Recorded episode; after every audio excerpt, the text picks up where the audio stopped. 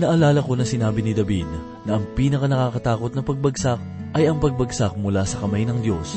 Sapagkat sang-ayon sa Panginoong Hesus, hindi natin dapat katakutan ang pumapatay ng katawan, kundi ang siyang pumapatay ng kaluluwa. Kaibigan, ang hatol ng Diyos ay dapat nating katakutan. Ito ang ating matatagpuan sa ikasyam na kabanata ng Amos, talatang dalawa hanggang kalabing lima. At ito po ang mensaheng ating pagbubulay-bulayan sa oras na ito dito lamang po sa ating programa, Ang Paglalakbay.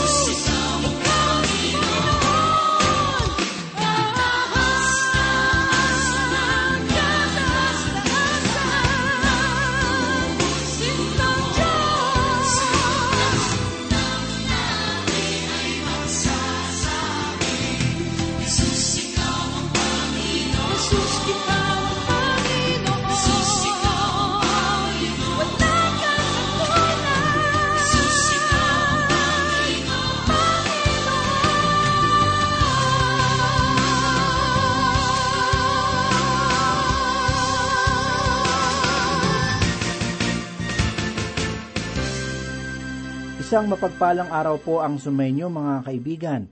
Tayo po ay nagpupuri at nagpapasalamat sa Panginoon sa muling pagkakataon na tayo ay mag-aral at magsaliksik ng salita ng Panginoon. Ako po si Pastor Dan at ako'y samahan ninyo sa ating paglalakbay. Mga giliw na tagapakinig, ayon sa kasaysayan, na tayo ay mahabang panahon na sinakop ng mga Kastila at ilan pa nga sa mga kasabihan at taglay nating mga Pilipino ay hango sa wikang Kastila. Isa sa mga ito ay ang tinatawag nating palabra de honor. Nakatinim na sa ating kultura ang mga katagang ito at kung minsan pa nga ay nagagamit sa hindi kaaya-ayang paraan. Subalit gaano nga ba katotoo ang kasabihang ito para sa ating mga tao? Kung ikaw ay nagkaroon ng karanasan na ang isang tao ay hindi tumupad sa kanyang pangako, ay masasabi mo sa iyong sarili na wala siyang palabra de honor. Sinabi ng ilan na mas mainam na huwag kang magbitaw ng mga pahayag na hindi mo kayang panindigan. Para sa ating mga tao ay mayroon itong katotohanan. Subalit paano kaya kung ito ay sa mga pangako ng Diyos gamitin? Puno ng hiwaga ang mga salita ng Diyos na naglalaman ng napakaraming pangako. Kaya't sa bahagi ng banal na kasulatan na ating pagbubulay-bulayan ngayon, ay makikita natin kung gaano katapat ang Diyos sa kanyang mga pangako. Magpatuloy po tayo sa pagbubulay ng mga pahayag ni Propeta Amos. Basahin po natin ang kanyang mga pahayag sa ikasyam na kabanata, sa ikalawang talata. Ganito po ang sinasabi, Bagamat sila'y humuhukay hanggang sa Siyol, mula rooy kukunin sila ng aking kamay. Bagaman sila'y umakyat hanggang sa langit, mula rooy ibababa ko sila. Ipinahayag sa bahagi ng talata na binasa natin ang mga katagana bagaman sila'y humuhukay hanggang Siyol. Ang salitang selo ay isang salitang Hebreyo na ang ibig sabihin ay ang libingan ng mga patay. Mayroong dalawang dahilan ng pagkakaroon ng takot ang masama. Sa ating panahon ay lubhang nabago ang isipan ng mga tao sa ating lipunan at pilit nila itong binubura sa kanilang mga isip. Ang unang bagay na nagbibigay takot sa masama ay ang katotohanan na ang Diyos ay nasa lahat ng dako. Maging ang kamatayan ay hindi maaaring maghiwalay sa iyo sa Diyos. Ang ikalawang bagay ay ang katotohanan na ang Diyos ay hindi nagbabago. Ang ating Panginoong Heso Kristo ay hindi nagbabago. Siya noon ngayon at magpakailanman. Ang dalawang katotohanan ito ay dakilang kaaliwan sa mga anak ng Diyos. Subalit ito ay nakakakilabot para sa mga masasama. Para sa isang mananampalataya, ang katunayan ng presensya ng Diyos sa lahat ng dako ay nagbibigay sa kanya ng kasiguruhan na siya ay hindi iiwanan ng Diyos. Sa ikalabing tatlong kabanata ng sulat para sa mga Hebreyo, sa ikalimang talata ay ipinahayag na umiwas kayo sa pag-ibig sa salapi at kayo'y masayahan na kung anong mayroon kayo, sapagkat sinabi niya sa anumang paraan ay hindi kita iiwan o pababayaan man. Nang ikaw ay kanyang tanggapin, ay tinanggap kanya para sa kaluwalhatian. Walang makakaagaw sa iyo sa kanyang mga kamay, at kung ikaw ay nasa kanyang kamay, ay napakalapit mo sa kanya. Inihahalin tulad ng ating Panginoon ang ating pakikipag-ugnayan sa kanya na tulad noong puno ng ubas at ang mga sanga nito. Kaya't ang presensya ng Diyos ay isang malaking kaaliwan para sa isang mananampalataya. Subalit para sa isang tao na hindi naniniwala sa Diyos ay isa itong nakakatakot na katotohanan. Ang ilang mga tao ay nagpapatiwakal dahil sa mga bagay na ito. May isang lalaki na nag-iwan ng isang sulat bago siya magpakamatay. Kanyang sinabi, Nais kong wakasan ang lahat at alisin ang buhay na ito. Kung sa bagay, ay nawala nga ang lahat ng kanyang suliranin. Subalit, hindi niya nagawang alisin ng Diyos. Ang kamatayan ay hindi naging dahilan upang siya ay mahiwalay sa Diyos. Ito ay naunawaan ni Haring David at kanyang ipinahayag sa ikaisang daan at tatlumput siyam na kabanata ng mga awit, dito sa ikapito at ikawalong talata. Ganito po ang sinasabi, Saan ako pupunta mula sa iyong espiritu? O saan ako tatakas mula sa harapan mo? Kung ako'y umakyat sa langit, ikaw ay naroon. Kung gawin ko ang aking higaan sa siyol, ikaw ay naroon. Ang Diyos ay hindi magbabago. Hindi siya nagkaroon ng bagong kaalaman sa pamamagitan ng pagbabasa ng pahayag o ng mga aklat. Walang sino mang tagapagturo ng agham ang makapagpapaliwanag sa Diyos ng isang bagong bagay. Hindi siya nagbabago ng kanyang isip. Tulad ng ipinahayag sa ikalabing tatlong kabanata ng sulat para sa mga Hebreyo sa ikawalong talata, ganito po ang sinasabi, Si Yesu Kristo ay siya rin kahapon, ngayon, at magpakailanman. Isa iyong pahayag na nakaaliw para sa isang mananampalataya. Ang lumakad sa ibabaw ng tubig sa dagat ng Galilea, ang maawain sa mga tao, ay siya ring lumalakad na kasama ng mga mananampalataya ngayon. Dumako naman po tayo sa ikatatlong talata. Ipinahayag ni Propeta Amos ang ganito, At bagaman sila'y magtago sa tuktok ng Karmel, mula rooy hahanapin ko sila at kukunin at bagaman sila'y magkubli sa aking paningin sa kailaliman ng dagat, mula rooy uutusan ko ang ahas at tutuklawin sila niyon. Matatagpuan sa talata ang mga pahayag na at bagaman sila'y magtago sa tuktok ng Karmel, mula rooy hahanapin ko sila at kukunin. Mga kaibigan, ang Haipa ay matatagpuan sa bundok ng Karmel.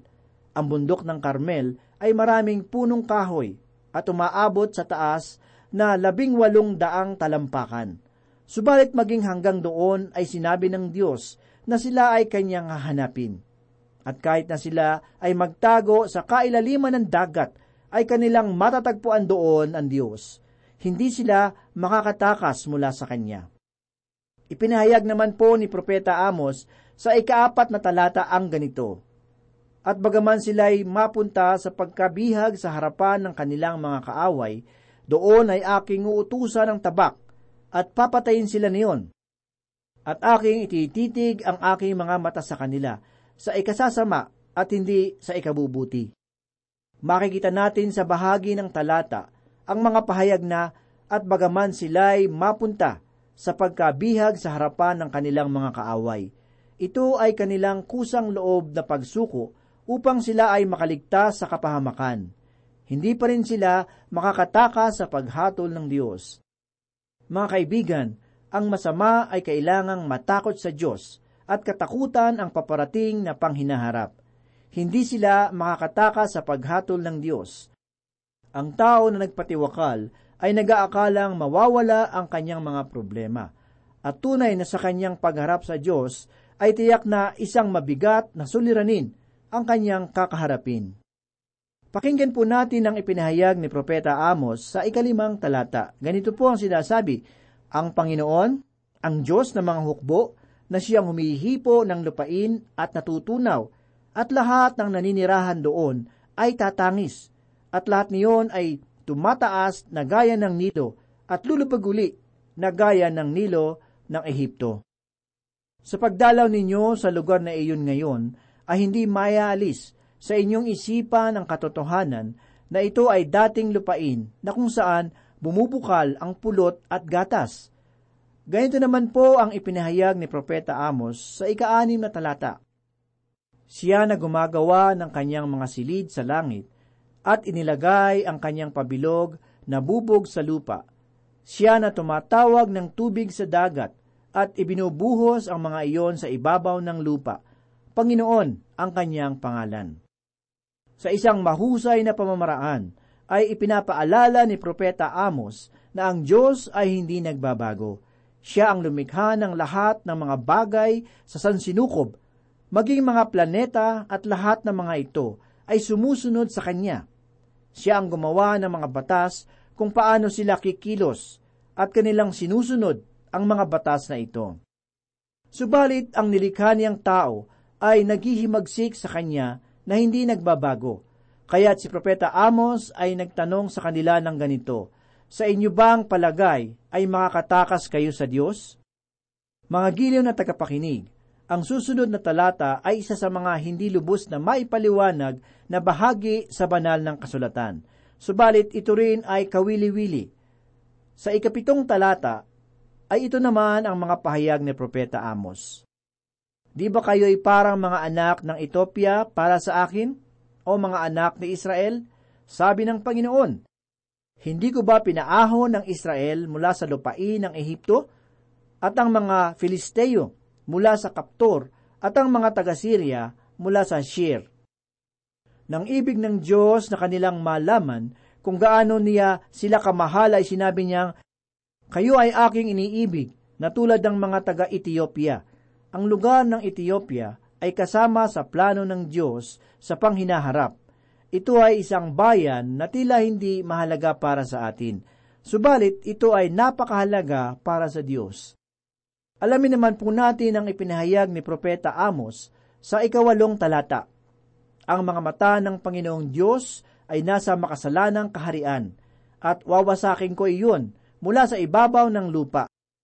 Gayunman, hindi ko lubos na wawasakin ang sambahayan ni Jacob, sabi ng Panginoon.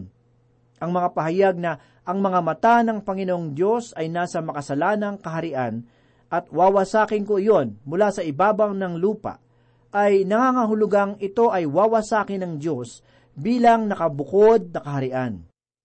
Kapag ibinalik ng Diyos ang mga Israelita sa kanilang lupain, ay hindi na sila mananatiling magkahiwalay na kaharian sila ay magiging isang bayan na nasa ilalim ng pamamahala ng isa na nakaupo sa trono ni Haring David. Basahin naman po natin ang ipinahayag ni Propeta Amos sa ikasyam na talata. Sapagkat narito, ako'y mag-uutos at aking liligligin ang sambahayan ni Israel sa gitna ng lahat ng bansa. Gaya ng pagliliglig sa pamamagitan ng isang bithay, subalit hindi malalaglag sa lupa ang pinakamaliit na butil.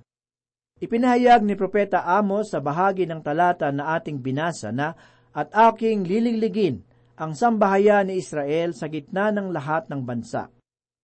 Ang mga nawalang tribo ng Israel ay nangalat sa bawat panig ng sanlibutan. Ngunit sila ay hindi mga ligaw ayon sa pamantayan ng Diyos.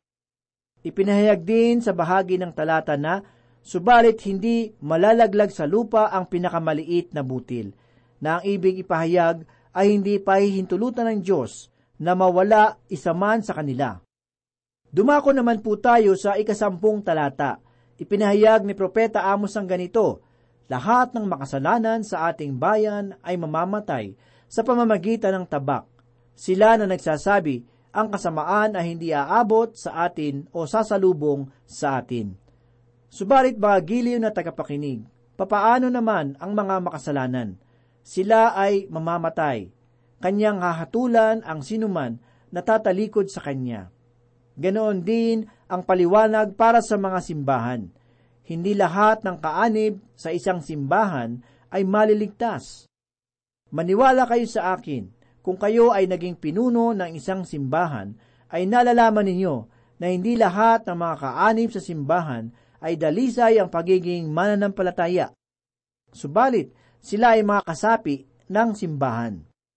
Ipinahayag din ni Apostol Pablo sa ikasyam na kabanata ng Roma sa ikaanim na talata ang ganito, Subalit, hindi sa ang salita ng Diyos ay nabigo, sapagkat hindi lahat ng buhat sa Israel ay kabilang sa Israel. Mga kaibigan, mayroong dalawang uri ng Israelita. Ang Israelita sa laman at ang Israelita na espiritual. Kahit hindi lahat ng mga butil ay mahuhulog sa lupa, lahat naman ng mga makasalanan ay mapapahamak. Lalo na ang mga masuwaing tao na pinagpapahayagan ni Propeta Amos. Idinadakot tayo nito sa huling pangitain ni Propeta Amos at magaganap ang pangkahalatang pagtitipon at pagpapanumbalik ng kaharian ng Panginoon nakita ni Propeta Amos ang mga susunod na mangyayari matapos ang nakakakilabot na panahon ng paghatol at pangangalat ng kanyang mga anak, hanggang sa matapos ang dakilang kapighatian. Pakinggan naman po natin ang ipinahayag ni Propeta Amos sa ikalabing isang talata. Ganito po ang sinasabi, Sa araw na iyon ay ibabangon ko ang tabernakulo ni David na bumagsak at lalagyan ko ng bakod ang mga sira niyon, at ibabangon ko ang mga guho niyon, at muli kong itatayo na gaya ng mga araw ng una. Ang mga katagana sa araw na iyon ay tumutukoy sa mga huling araw ng Israel. Upang ito ay lubos nating maunawaan, basahin po natin ang mga pahayag ni Apostol Santiago. Basahin po natin ang mga pahayag ni Apostol Santiago sa ikalabing limang kabanata ng mga gawa, mula ikalabing tatlo hanggang ikalabing walong talata. Ganito po ang sinasabi. Nang matapos na silang magsalita, ay sumagot si Santiago, Mga kapatid, pakinggan ninyo ako. Ipinaliwanag na ni Simeon kung paanong unang dinalaw ng Diyos ang mga hintil, upang kumuha sa kanila ng isang bayan para sa kanyang pangalan. At dito'y sumasang-ayon ang mga salita ng mga propeta, tulad ng nasusulat. Pagkatapos ng mga bagay na ito, ako'y babalik, at muli kong itatayo ang tolda ni David na bumagsak. Muli kong itatatag ang guho nito, at ito'y aking itatayo. Upang hanapin ang nalabi sa mga tao ng Panginoon, at ng lahat ng mga hintil na tinawag sa aking pangalan. Sabi ng Panginoon, na nagpakilala ng mga bagay na ito mula sa una. Sa ating panahon ngayon ay tumatawag ang Diyos mula sa mga hintil para sa kanyang pangalan. Matapos ito ay kanyang itatayo ang tabernakulo ni David. Ipinapahayag niya ang panahon ng milenyo, ang araw na paparating sa panghinaharap. Pakinggan naman po natin ang ipinahayag ni Propeta Amos sa ikalabing dalawang talata upang kanilang angkinin ang nalabi ng idom at ang lahat ng bansa na tinatawag sa aking pangalan, sabi ng Panginoon na gumagawa nito. Ipinapahayag lamang sa talata na maraming bansa ang makakapasok sa panahon ng milenyo. Ganito naman po ang pahayag ni Propeta Amos sa ikalabing tatlong talata. Ang mga araw ay dumarating, sabi ng Panginoon, na aabutan ang nag-aararo at nag-aani, at ng tagapisa ng ubas ang nagtatanim ng binhi. Ang mga bundok ay magpapatulo ng matamis na alak at lahat ng mga burol ay matutunaw. Ito ang isang pagpapatunay sa aking unang ipinahayag na kung ang mga Israelita ay pinagpapala, ay kalakip rin ito ang pagpapala sa kanilang lupain. Ang tao at kanilang mga lupa ay laging magkasama. Malinaw na ipinahayag ng Diyos na kapag kaniyang ibinalik ang mga Israelita sa kanilang lupain, ay muli itong magiging lupain na bumubukal sa pulot at gatas. Kahit ang mga Hudyo ay babalik sa kanilang lupain, ay hindi pa sila manunumbalik sa Diyos. Sa ikalabing apat na talata ay ganito naman po ang pahayag ni Propeta Amos, At aking ibabalik ang kapalaran ng aking bayang Israel, at kanilang muling itatayo ang mga wasak na bayan, at titirhan nila iyon at sila'y magtatanim ng ubasan at iinom ng alak niyon. Gagawa rin sila ng mga halamanan at kakain ng bunga ng mga iyon. Muling ibabalik ng Diyos ang mga Israelita sa kanilang lupain. Hindi na ito magiging timog kaharian ng Huda o ang hilagang kaharian ng Israel. Ito ay magiging isang buklod na Israel, na tulad noong pasimula ng kasaysayan mabubuong muli ang labing dalawang tribo kahit na sila ay nakakalat ngayon sa bawat panig ng mundo. Alamin naman po natin ang ipinahayag ni Propeta Amos sa ikalabing limang talata. Ganito po ang sinasabi, At aking ilalagay sila sa kanilang lupain, at hindi na sila palalayasin pa sa kanilang lupain, na ibinigay ko sa kanila, sabi ng Panginoon mong Diyos. Kapag sila ay iniligay ng Diyos sa kanilang lupain, ay mananatili na sila doon. Ang mga sumusunod ay mga bagay na gagawin ng Diyos para sa kanyang bayan. Una ay kanyang panunumbalikin ang angka ni David. Sa inyong palagay, sino magiging hari? Ang magiging hari ay mula sa lipi ni David na nagngangalang Jesus na ipinanganak sa Bethlehem. Ang ikalawang bagay na gagawin ng Diyos ay magkakaroon ng puwang ang Israel sa mga bansa at siya ay pagpapalain ng Diyos. Magkakaroon din ng panunumbalik sa Diyos ng mga bansa sa sanlibutan at ito ang ikatlong bagay na gagawin ng Diyos. Mangyayari ang bagay na ito kapag kinuha na ang mga mananampalataya sa sanlibutan. Sa ikaapat ay kanyang itatayo ang mga bagay na wasak at dito ay maninirahan. Ang ikalima naman ay kanilang kakanin ang mga bunga ng kanilang mga bukid at iinumin ang mga alak na mula sa taniman ng kanilang mga ubas. Ang sumpa sa lupa ay mawawala at ito ay mamumunga ng hitik. Sa ikaanim at huli ay hindi sila kailanman mayaalis sa kanilang lupain na ibinigay ng Diyos. Di ba't napakasarap pakinggan sa tainga ang mga bagay na ito? Tunay na dapat paniwalaan ang mga bagay na ipinahayag ni Propeta Amos sapagkat ito ay mula sa Diyos. Ang mga pangako ng Diyos ay totoo at maaaring gawing saligan. Ang kanyang mga salita ay hindi nagmamaliw, na tulad din niyang hindi magbabago. Tulad ng kanyang ipinangako kay Abraham na siya ay magiging ama ng mga bansa, kahit na siya at ang kanyang asawang si Saray ay matanda na. Kaya't huwag nating hayaan ang matabunan tayo ng mga pag-aalinlangan sapagkat ang Diyos ay nag-iwan sa atin ng mga pangako. Ang Diyos ay hindi nagbabago magpakailanman. Isang pahayag sa banal na kasulatan na aking pinangahawakan bilang pangako ng Panginoon ay ang kanyang ipinahayag sa ikalabing apat na kabanata ng sulat ni Juan mula una hanggang sa ikatlong talata. Huwag mabagabag ang inyong puso. Sumampalataya kayo sa Diyos. Sumampalataya rin naman kayo sa akin. Sa bahay ng aking ama ay maraming tahanan. Kung hindi gayon, sasabihin ko ba sa inyo na ako'y paparoon upang ihanda ko ang lugar para sa inyo?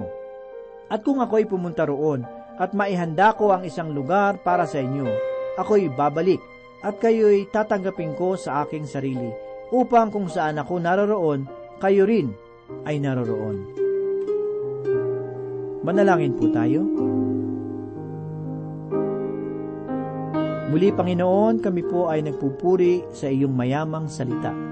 Salamat muli sapagkat ito po ay naging pagkain ng aming kaluluwa sa mga sandaling ito. Pagpalain mo po ang aming paglakad ng may pananampalataya sa iyo. Ito po ang aming samot dalangin sa pangalan ni Jesus. Amen. Noon pa man si Jesus sa ating nagmahal Sa Kalbaryo kanyang pinatunayan magpakailanman Pag-ibig niya sa ating laging laan Si Jesus noon,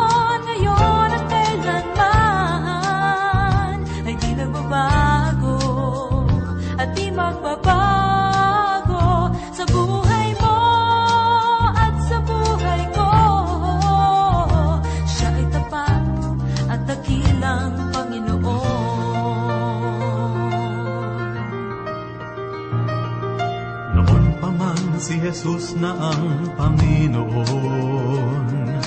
Di ngayon sa atin din ay gayon. At sa darating mang mga panahon Mananatili siyang Panginoon